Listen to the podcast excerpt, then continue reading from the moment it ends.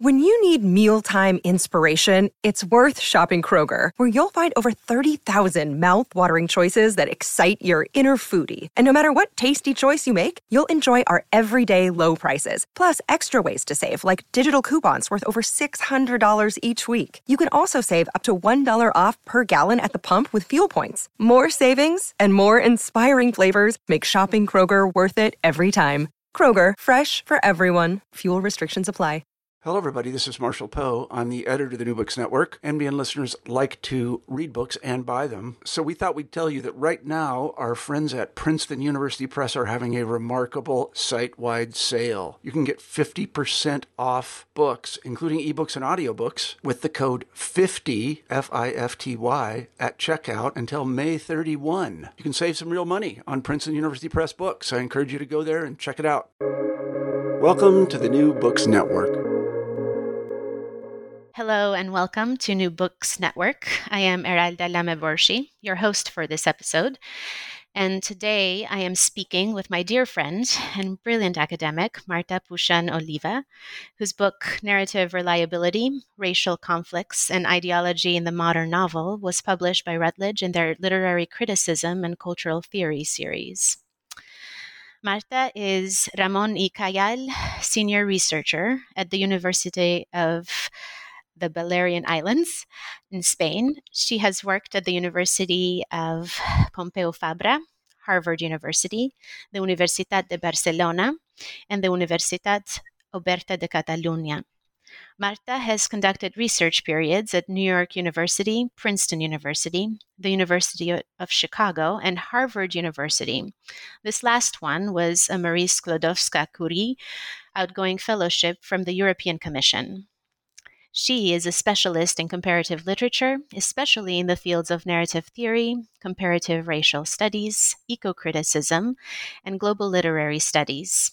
She has published various articles on these topics in journals like Poetics Today, Studies in the Novel, English Studies, Letral, Journal of Global History, and the Journal of World Literature. Her book, as I mentioned earlier, Narrative Reliability, Racial Conflicts, and Ideology in the Modern Novel, published by Routledge, bridges narrative theory with a constitution of racial ideologies. Currently, she works on the global novel in the I plus D project, co directed with Neus Rotger. The novel as a global platform, poetic challenges, and cross border circulation. For the last few years, she has been working on global environments in literature, especially the ocean, studying environmental criminality at sea in contemporary literary and film narratives. She is a member of the research group Contemporary Literature, Comparative Studies, and Theory. It is such a pleasure to be able to talk with you, Marta, and thank you so much for spending this time with me. Thank you, Eralda, for uh, giving me the opportunity to talk about it and for your generous reading. so, um, I wanted to start by asking about the story or the origin of the book. Uh, what was the initial idea that transformed to the book we now hold? How did that seed of an idea develop into this finished project? So um, I got very interested about uh, the narrative technique of unreliability uh, by reading Faulkner's Absalom Absalom. And I was very focused on uh, language and form. I was studying that uh, in my master thesis in Spain. And it was only um, when I started investigating about it that I realized um, that I was never taught about the racial context um, in the US that was contemporary to Faulkner. And then uh, when I started reading his um, nonfiction texts and essays, I realized that all that he was talking about was about the racial context. So I realized that even if for me it seemed that form and unreliability was the most important part of the book, right. it really wasn't. so and then I started asking myself why why um, that was so and, and how and how were these two important elements connected. So I decided to write a dissertation on that book and uh, a parallel phenomenon that I could see happening in in in, in Conrad's Lord Jim, and then I, I started detecting that in fact narrative reliability was being used in several contemporary novels to discuss uh, complicated ideological conflicts, and in that case, racial ones. And then that's how I ended up uh, writing a dissertation on Conrad's Lord Jim and Faulkner's Absalom Absalom, but thinking about a number of novels that were doing so, uh, which I finally ended up developing um, in my post dissertation uh, project, which was this book.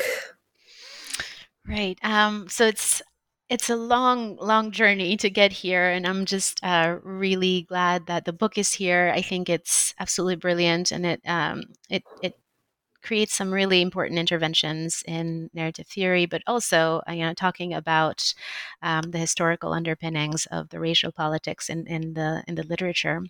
And so I wanted to start uh, with talking mainly about the theoretical framework that you build here uh, in the book and ask a question about uh, some of the remarks that you make in the introduction, which is really wonderful to ground the reader in in those theoretical foundations of the book and how um, those those theories inform your analysis in the case studies. Um, and I was specifically looking um, at this one passage, which I will read because I don't think that my paraphrasing would be better phrased than what you did here in the book. But um, you write that this book focuses on the intertwined relationship between narrative reliability and racial conflicts and ideologies. It argues that the problem of reliability in narrative fiction often makes use of the problem of reliability in historical discourse, and that we need to examine a work of fiction's historical context in order to comprehend technical modulations of narrative reliability. Can you speak a little more on the idea of enactment of racial conflict that shows elsewhere in the in the introduction as a tool to experiment with narrative reliability? And maybe you know you can also illustrate this with examples from the novels that you analyze in the book. Um, sure. Uh, I think um, that when we are focusing on narrative reliability and especially unreliability, which is the technique that has been more studied, um, we forget that this is a rhetorical technique that is happening elsewhere, everywhere, and that in fact any political discourse is um, relying on that axis of credibility or that principle of credibility. And therefore, when we uh, look at ideologies, and especially like racial ideologies, where, which are clearly um, constructing a specific view, which many times very unstable um, basis. Um, this issue of credibility is um, very, very um, at the core of those ideologies, right? And and for example, I, will give a brief example, but for example, the idea of um, the mulatto, for example, that um, is a figure that appears in the census in the United States. Um, but all of a sudden is abolished from the census in, in 1920. And a, a whole ideological construct is buttressing the need or and existence of a mulatto prior to 1920 and after that because there are mulattoes will be assimilated into this uh, black race in the division between white and black races in the segregation established by the segregation, then the idea of the mulatto all of a sudden disappears. It doesn't disappear, of course, but it legally disappears, and therefore you would. This is an example of how you will have a discourse, a political and legal and social discourse that is going to be constructed in one way or another, appealing to a credibility that all of a sudden changes because the census changes. So that is an example of how you need to um, provide a special reliability in politics. And this appears, for example, especially in Absalom Absalom, but also in James Weldon Johnson, The Autobiography of an Ex Colored Man, which is another of my examples.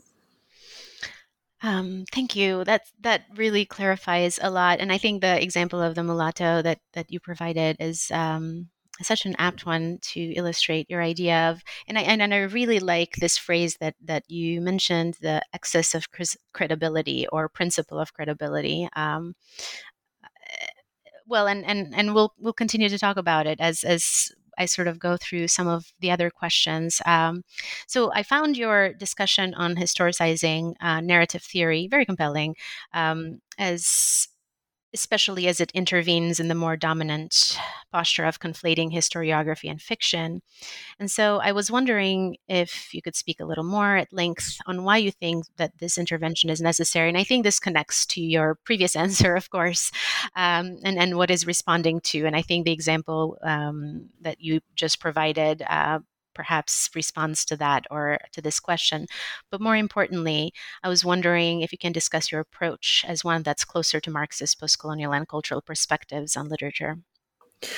Yeah, sure. I think that um, you're right to think that uh, the idea of historicizing narrative theory is something that is coming out lately in the field of narratology um, through especially work, uh, the work of, of authors like Greta Olson or Sarah Copland, for example, um, who are, or Stefan Iversen, who are working with the idea that you cannot divorce politics and history from narrative strategies, uh, no matter how much you want to focus on language, because finally, language is not separable from meaning, and language is used for providing meaning. So, part of the problem of narratology as a field has been historically that it's become very abstract and very against, I would say, in many occasions, against history or neglecting history.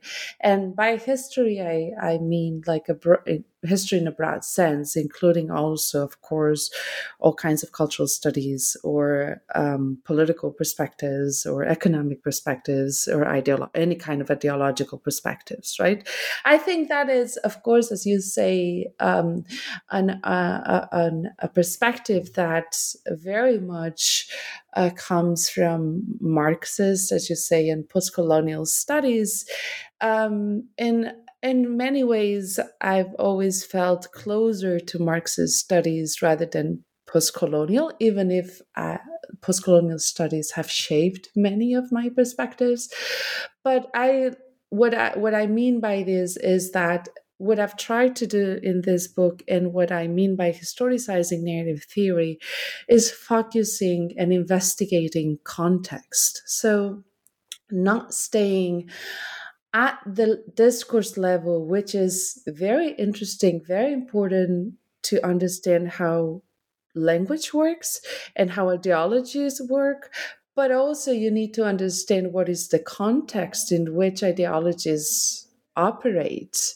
And therefore, uh, to follow my earlier example, um, it's the idea of the mulatto in the United States, um, for example, in the 1920s, has nothing to do with the idea of the half caste in the British Empire in the in the late 19th century.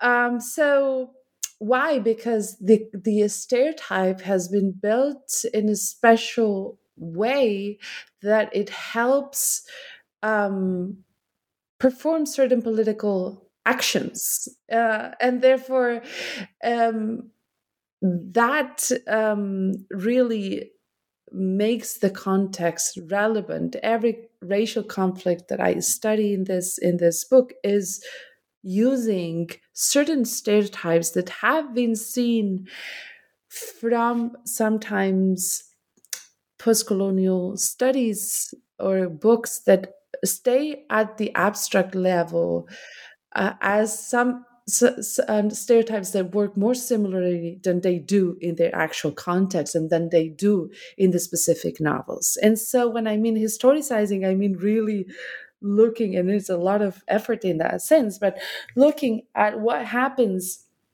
in that historical context and how that stereotype is being used at a certain moment, right? And and and and I think that's what we need, even if it's a lot of effort. It's it's it's part of what get, makes I oh, makes sense of the ideologies and makes us understand how the ideologies are operating um, for every case. Mm-hmm.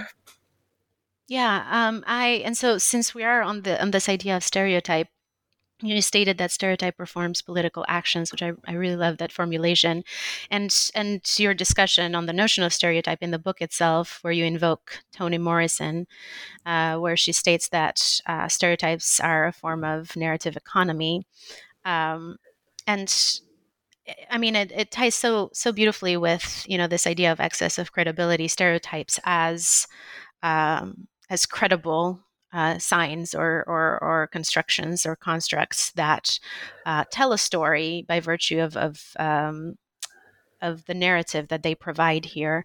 And so, um, could you extend a little bit your um, discussion, which you just started on, you know, this idea of stereotypes and how they figure in your work theoretically, but also in terms of how they show up and shape narratives in the novels that you have selected to discuss in the book? Sure. I think that it is very the the idea of the stereotype as um, a form that it's not in fact fixed or like an image, but it's something that is the build that tells a story. Um, is what Toni Morrison means by saying that the the stereotypes are a form of economy in, in, in, in, in technical terms because you introduce into the narrative the stereotype and then you don't need to say uh, uh, a lot of things that, that are presumed by the legacy or the way in what in, in which that stereotype has been constructed. So um, then that helps the narrative to move forward in a certain way, or it helps this kind of narratives that I'm looking at, which are which are uh, narratives that include a lot of gaps, a lot of enigmas, a lot of uncertainties to fill those gaps. And we can talk about this later.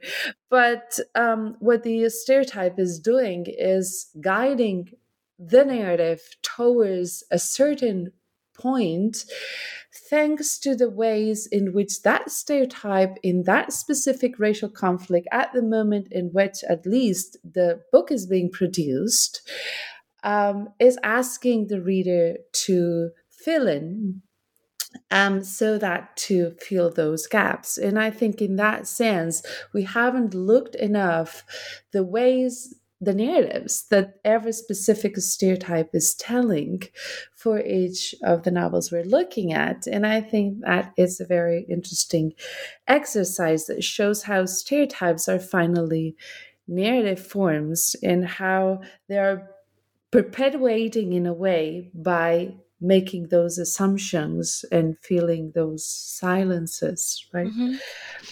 Yeah. Um, and I, I also wonder too, you know, because as you say that stereotypes are narratives and they are not fixed, right? That they are that they are shifting and changing and they are getting, um, and they reflect perhaps shifts, cultural shifts as well.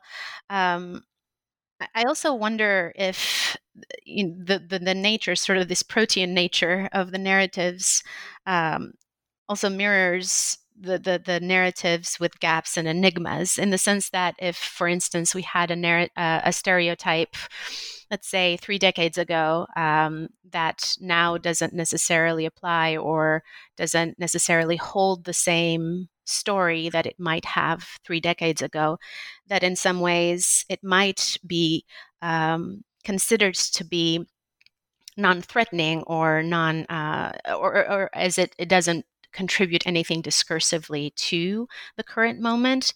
It seems to me that part of what you're arguing is that regardless of what the narrative of a stereotype is right now, it's important to actually link it to the narrative that it held in that specific historical yeah. context where it was birthed. Yes, totally so. Mm-hmm. And and I can provide here one of the examples I found yes. with that, which is the the the case of the English gentleman in in Conrad's Lord Jim. This stereotype is especially interesting in the way you're pointing out. First, for two reasons. First, because it's not a stereotype that has perpetuated to our present moment in a clear way. And second, because since this a whiteness stereotype, which of course like studies of whiteness has have helped me like starting with toni morrison has have helped us very much to identify stereotypes that we don't feel they are stereotypes but they are stereotypes as well the English gentleman is a white white man stereotype. That is purposely being constructed, especially um, during the 19th century, but uh, with a lot of particularities uh, after uh, 18, the 1870s, when um, there is sort of um, uh, a view that the British Empire needs more colo- what they called colonial officers to be sent to this increasing and very spread out empire and with a lot of colonial outposts, especially in Asia. And they needed people who would follow instructions and who would sort of understand very well what were their what was their figure and their and their function and what they were representing in uh, because they were sending uh, a small number of people uh, to each post. And therefore, uh, the model, the informal uh, um, imperialist model of the British, needed very strong. Um, not personalities, but but very fitting personalities that that would hold the the empire together, and therefore they created this stereotype of the English gentleman, uh, with all these attributes that were even part of the exams that they had to pass, um, which were very morally uh, structured, um, and therefore when we read Lord Jim today, even if the stereotype is there uh, and and the criticism and the uncertainty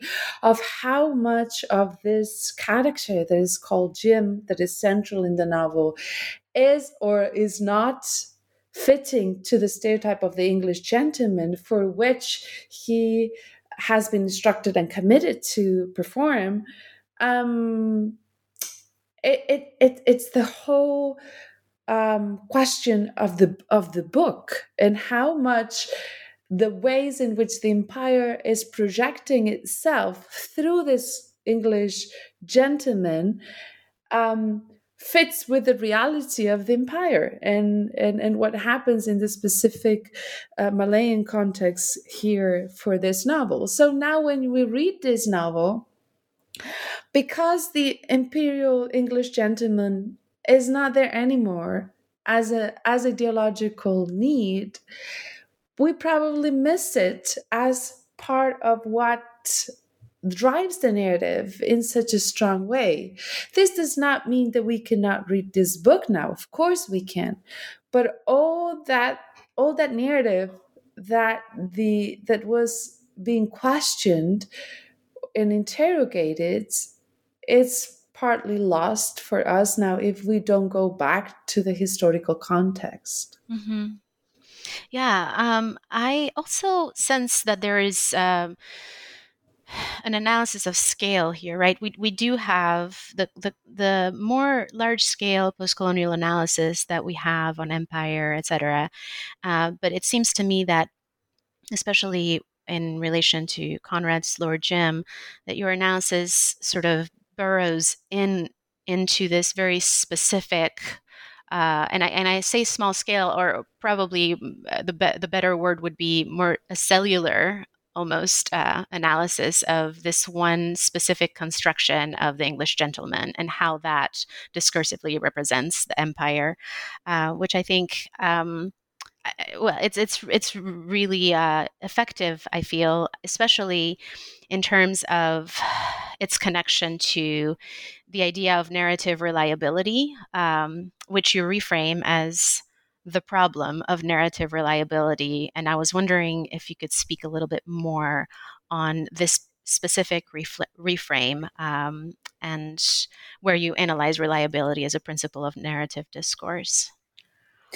Uh, I think um, what happens here, at least in the field of narratology, is that narrative unreliability has been very finely discussed and um, since the late 1990s and very um, so technically in a very detailed way. And i think that is fascinating. Um, but what the problem that i found and this is the probably the most important contribution of this book at least from my point of view is the fact that because there are many voices let's say um, that do not fit a clear unreliability we have left them out of the discussion of how they build.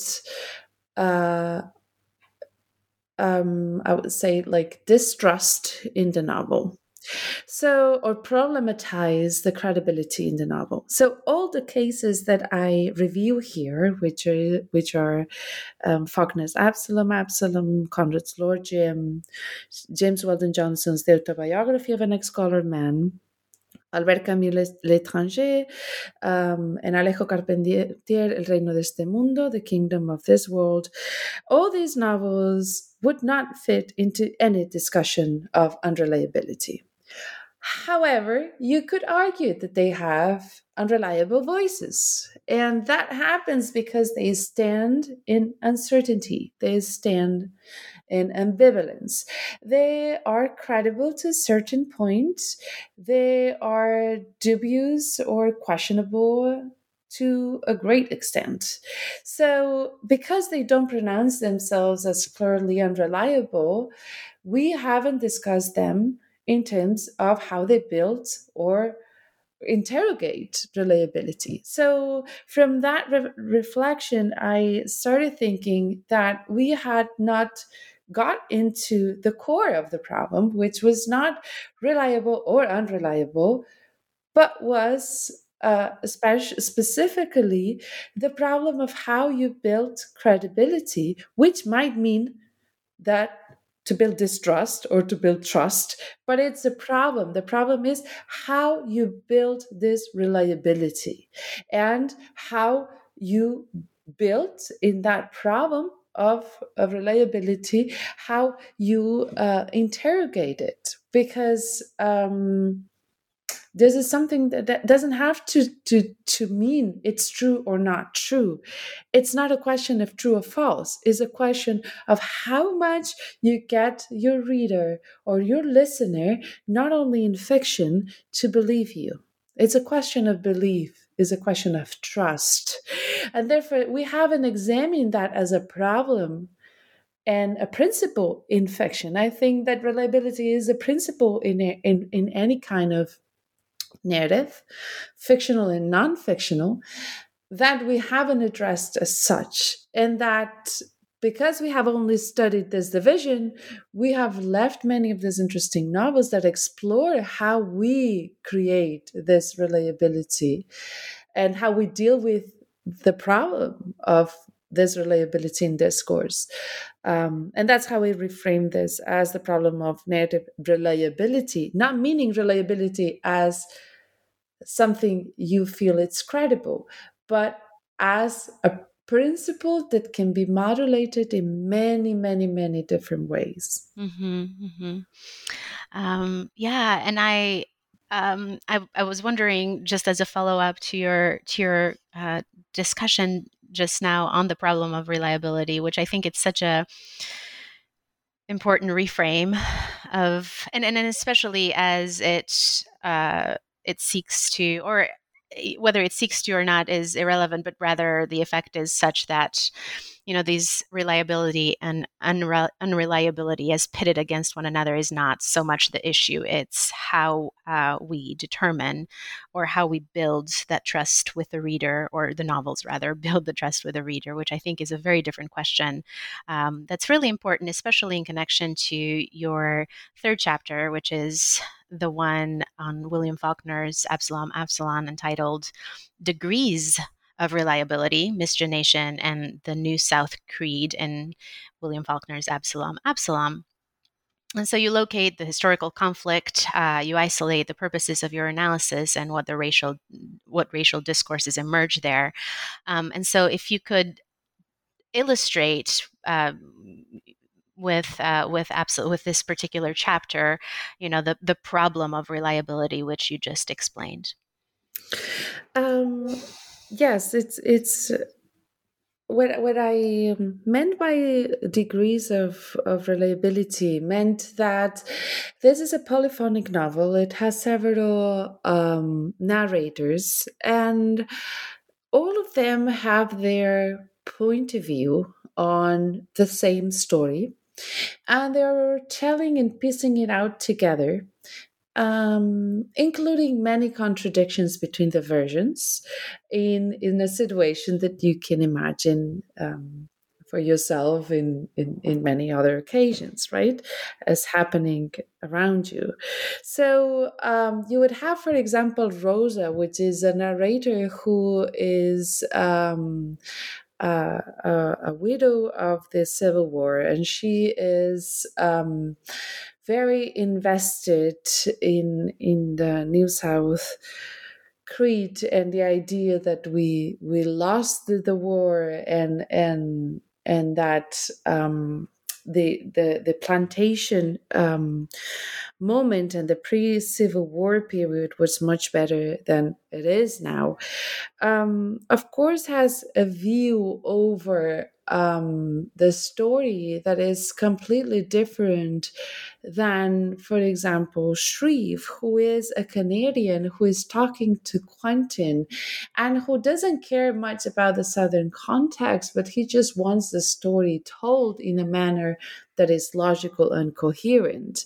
And so the ways in which you might trust Rosa for what she has experienced and she knows it's not exactly the same of how you would um, trust Shreve, who initially is very enthusiastic about the story and is a great teller.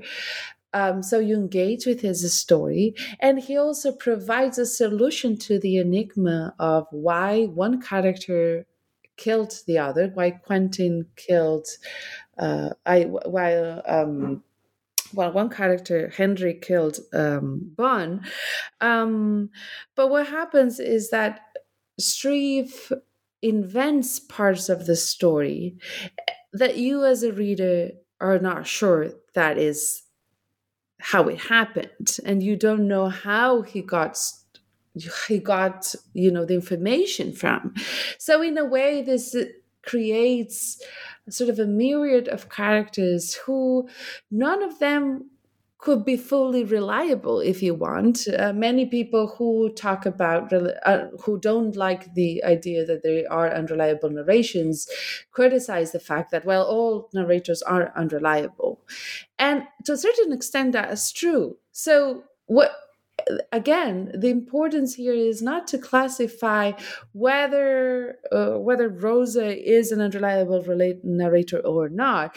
Is to detect in, in what moments in the narrative and for what purposes and for what reasons and how they are introducing aspects that what they do is create a distance between the reader and the tale as it is being narrated. And that's that's how I, I see sometimes this principle of reliability functioning as sort of um, uh, modulating distance that keeps changing between the reader and the narrative, right? At, with extreme moments in which you would say, well, Shreve does say this character is black, but he has no information about this. We know there's no information about this. So at that moment, you would say, who you would create an absolute distance and feel that it's being an unreliable narration but on the other at other moments you would feel yes he's following this and this and that. And we know all he's saying. So you will feel closer. You will feel more bonding reliability as Phelan would say. Right? So i i feel this this works um, across the the different narratives as that certain movement between reader and and and narration creating a constant tension because you never you never know exactly if what you're being told is certain or uncertain. Right.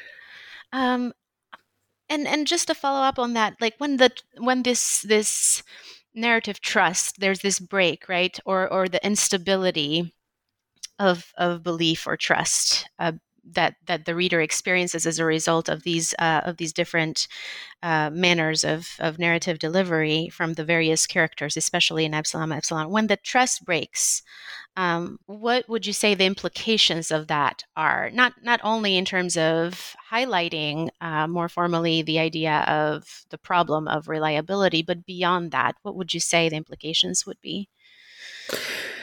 I think in many ways, politically, the implications mm-hmm. are huge. Right. And that's probably the purpose of this book.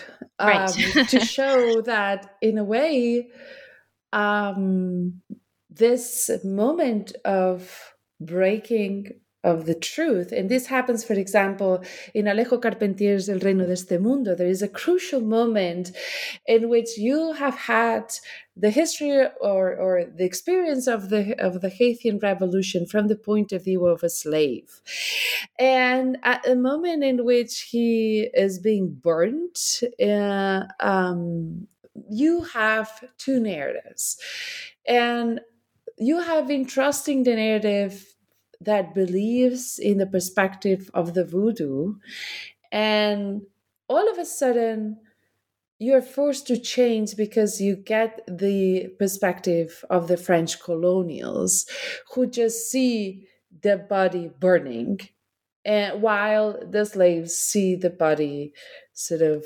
um, flowing away right? Flying away.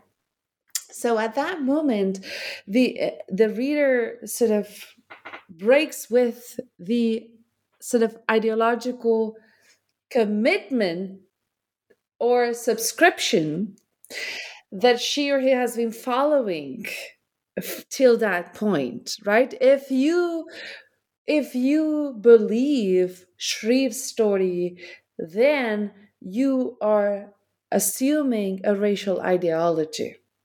At the moment in which you separate yourself from that you are politically, in that case, breaking your commitment and adscription or assumption of that ideology, which at many points and for most of these novels is a desolating situation because there is no alternative.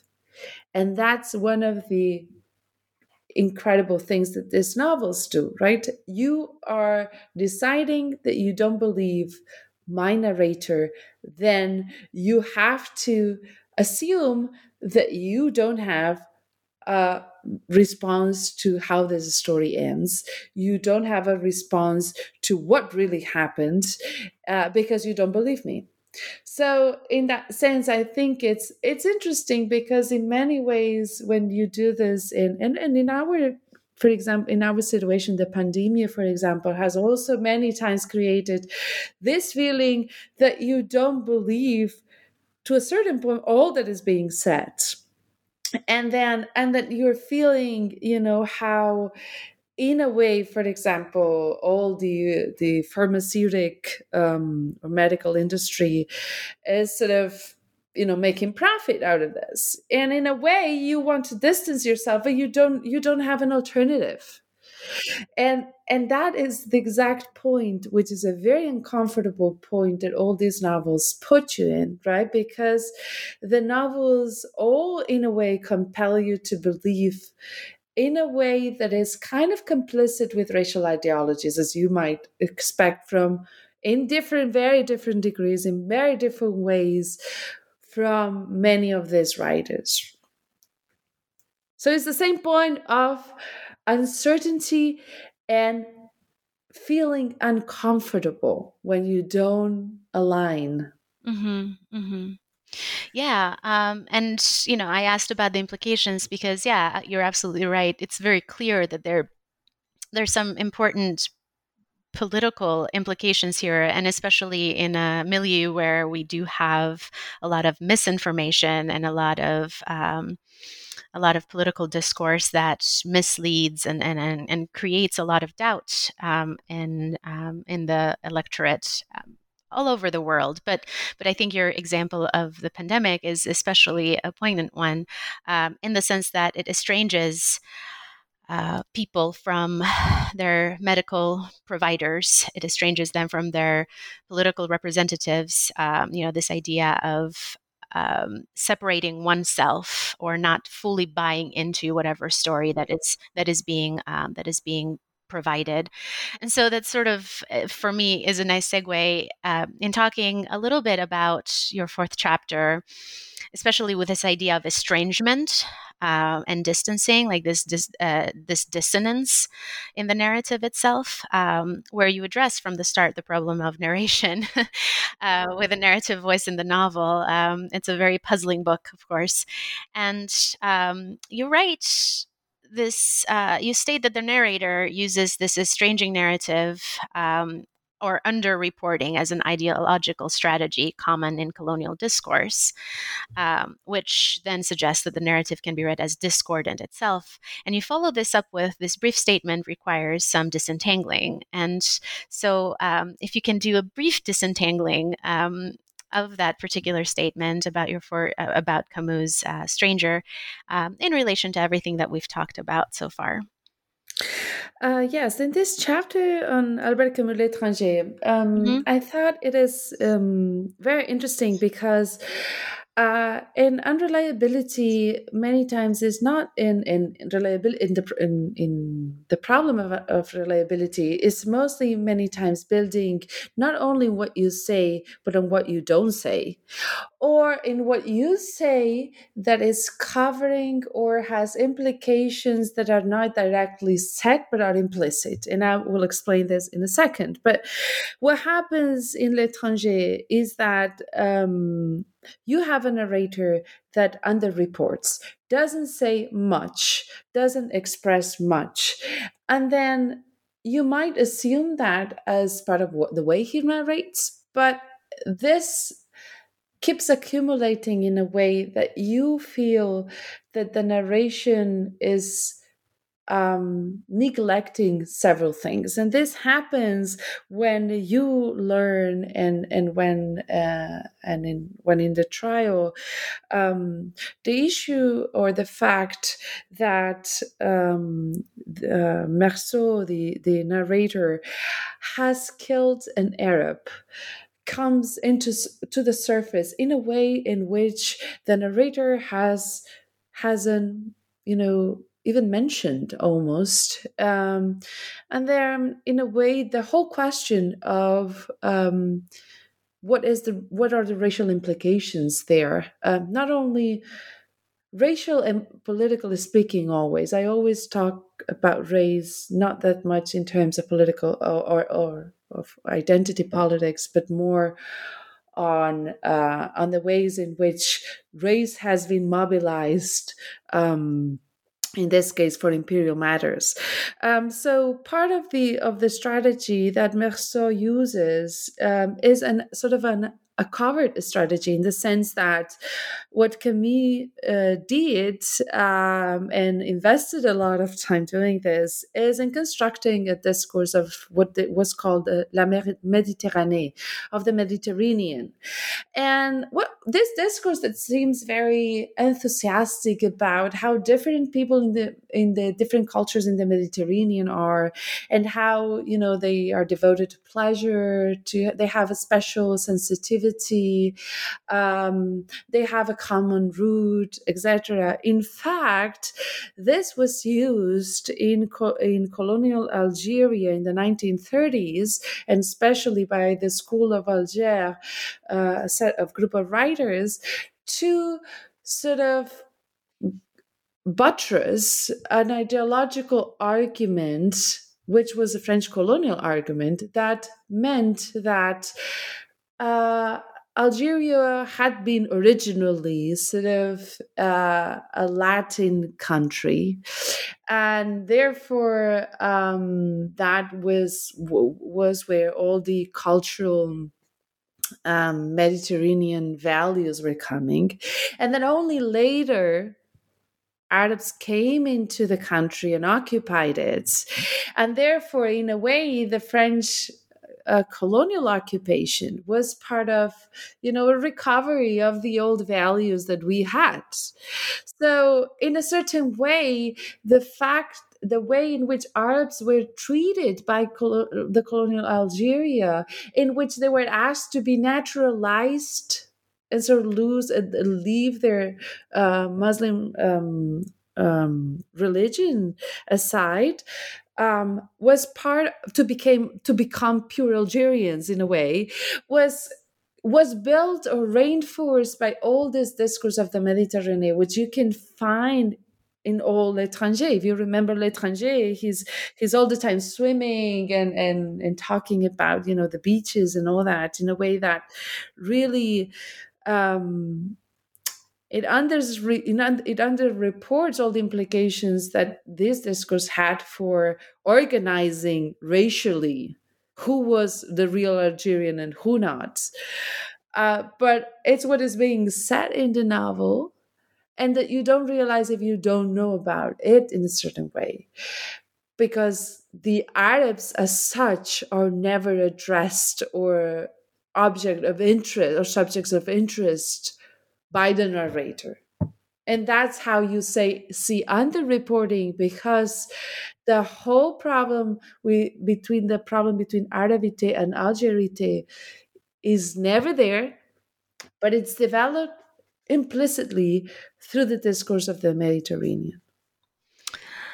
That's really remarkable actually as an analysis. I um it's very inspiring marta i'm, I'm um, I really love your book. And um, so I wanted to, and, you know, I don't want to take too much of your time, but I wanted to um, address a little bit on uh, some points on chapter two, which is an analysis on James Weldon Johnson's um, The Autobiography of an Ex-Colored Man and you locate reliability at the threshold of narrative and, and you link paratext genre and narrative in your analysis there um, you know where you know the text itself given its origins and how it was um, anonymously published published uh, it, it, was a, a political act in, in a sense but then there's this threat that you locate uh, the threat of passing for white. Could you speak a little more on how the chapter views textual location of reliability and how it reinforces independ- its dependence on historical context um, yes, I think this is a fascinating book because it has a history, publication history that um, makes you think about um, the idea of the versions and the idea of where to locate reliability. And so the first version of the autobiography of an ex colored man was published in 1912 as anonymously. And then the title itself, the autobiography of an ex-colored man, being this a story in the first person voice, talking about uh, how this person uh, is now passing for white, um, it's a story that could be easily be taken as true. Um, because, in a way, the editors in the preface also invited that reading. And therefore, um, you could easily think, well, who is that person who is whose identity is not revealed because this is anonymous and he's telling his own story. It reflects very much um, the context in which there were many autobiographies that we're doing in in in in, in texts that were nonfiction texts like uh, the slave narratives that were circulating as well.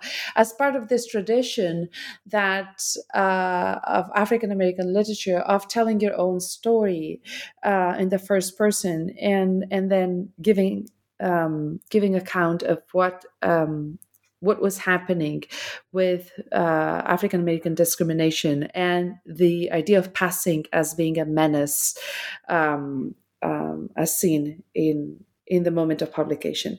But then in the second edition, what happened is that James Weldon Johnson was uh, became a very acclaimed author in the Harlem Renaissance, and he was taken as a literary model as well for the development of African American culture uh, in ways in which the Harlem Renaissance, as you know, reaffirmed very much and explored very much African American culture and sort of uh, vindicated it as part of, reivindicated it as part of, of um, uh, a full identity that that was um, developing its own literature. So the second publication in, in 1927 um, included the idea that this was a novel. So it it deter it, it it declared the genre of the novel. So it was fictionalized in a certain way. And therefore you would have the fact that um, this this became be, becoming a novel um, you first would locate the narrative voice in in the text which was is also unreliable or it's questionable in terms of unreliability, you will locate that in, in the realm of fiction and not that much as an autobiography in the threshold between what is fiction and what is not fiction. And so, in a way, the problem, which is a social problem of passing, gets you know um, sort of taken into back into the fiction which is a much more men, a, much less menacing space than that of of of of, of, of a text that is non is nonfiction, right? And so I think the paratext in that sense, the fact that, that the first was anonymously published and could be inter- interpreted as somebody who was really passing, and therefore placing uh, a racial threats into the white readers, um, which is an action that is being removed later, is something that I think interrogates where you place reliability in relation to, or the problem of reliability in relation to the readers and the social context in which it's being published and read. Mm-hmm. Mm-hmm. Right. Um, so, and again, I I'm really enjoying our conversation, but I don't. Uh, I know you're busy and you have uh, a lot of projects going on. And speaking about those, um, you indicate in your bio that you are working on literature on global environments and especially the ocean. Um, and if you could tell us a little bit more on this work and future projects as they connect to our conversation today, or even if they don't connect to our conversation. they really connect even if it's not apparent. We, they're right. always connected. but I right. can tell how they connect. And, okay. and it's interesting. So I'm working now on global ideologies. So thinking again about how we construct ideologies through discourse and through narratives. And uh, in this case, I've been investigating for the for the the past few years how we have built um, global discourses, and especially um, related to spaces that we consider global. And in that sense, I'm especially focusing on the sea and narratives of the sea, which convey the idea that, or make us believe historically, that the sea is a global space, is a common space for everybody and is shared, and that it needs to be globally managed and internationally managed, and that it we need to share it um, and that it's separate in a way from the political or escapes the political bound national boundaries because it's internationally managed. So thinking about that ideology i started thinking about the ocean as um, as a space because through through um, Melville's Benito Cereno uh, and another Juan Benet's uh, Subrosa, which is uh, a short story by a Spanish writer, in which they use unreliability or they interrogate reliability, to say it better. Um, because at sea, many things happen that are lost because people uh, don't survive because, um, like uh, the uh, slaves that were thrown uh, overboard, um, there is a lot of margin to do things that get unregistered and untraced. And therefore, the narratives of the sea many times contain this problems of uncertainty, ambivalence, unreliability, um, and they, in a way, they they they contain this interrogation about this space, um, this special space, and so from there I started thinking the sea as a special space and the ideologies that are being constructed about the sea and and how they relate to especially crime since from this example of of of the slave traffic um, and so that's how I got into the sea criminality at sea and global ideologies that I'm working on now. Yeah, that's really interesting, and I, I cannot help but think that there's um, there is perhaps like in that trajectory that there or in that in that project that there might be even space to consider even the migrant literatures right where we have people using the sea as this international space moving from border to border um, which border crossing is also criminalized in our militar, militarized uh, borders, and so um, that would be a, an interesting. Um, it's it's a very interesting project that I look forward to learning more and reading about. Sure. Thank yeah. you very much, yeah. Um, I have really enjoyed our conversation, Marta, and thank you so much for being so generous with your time and sharing your work with me and the listeners, uh, whom I thank so much for engaging with these ideas. And again, I'm just thrilled we had this conversation. Um, I think your book is crucial to literary theory and literary studies and such an important intervention. Um, thank you again, and I look forward to all your future projects. Thank you very much, Geralda. Thank you for giving me this opportunity. Of course. Thanks. Yes, thank you. Talk soon.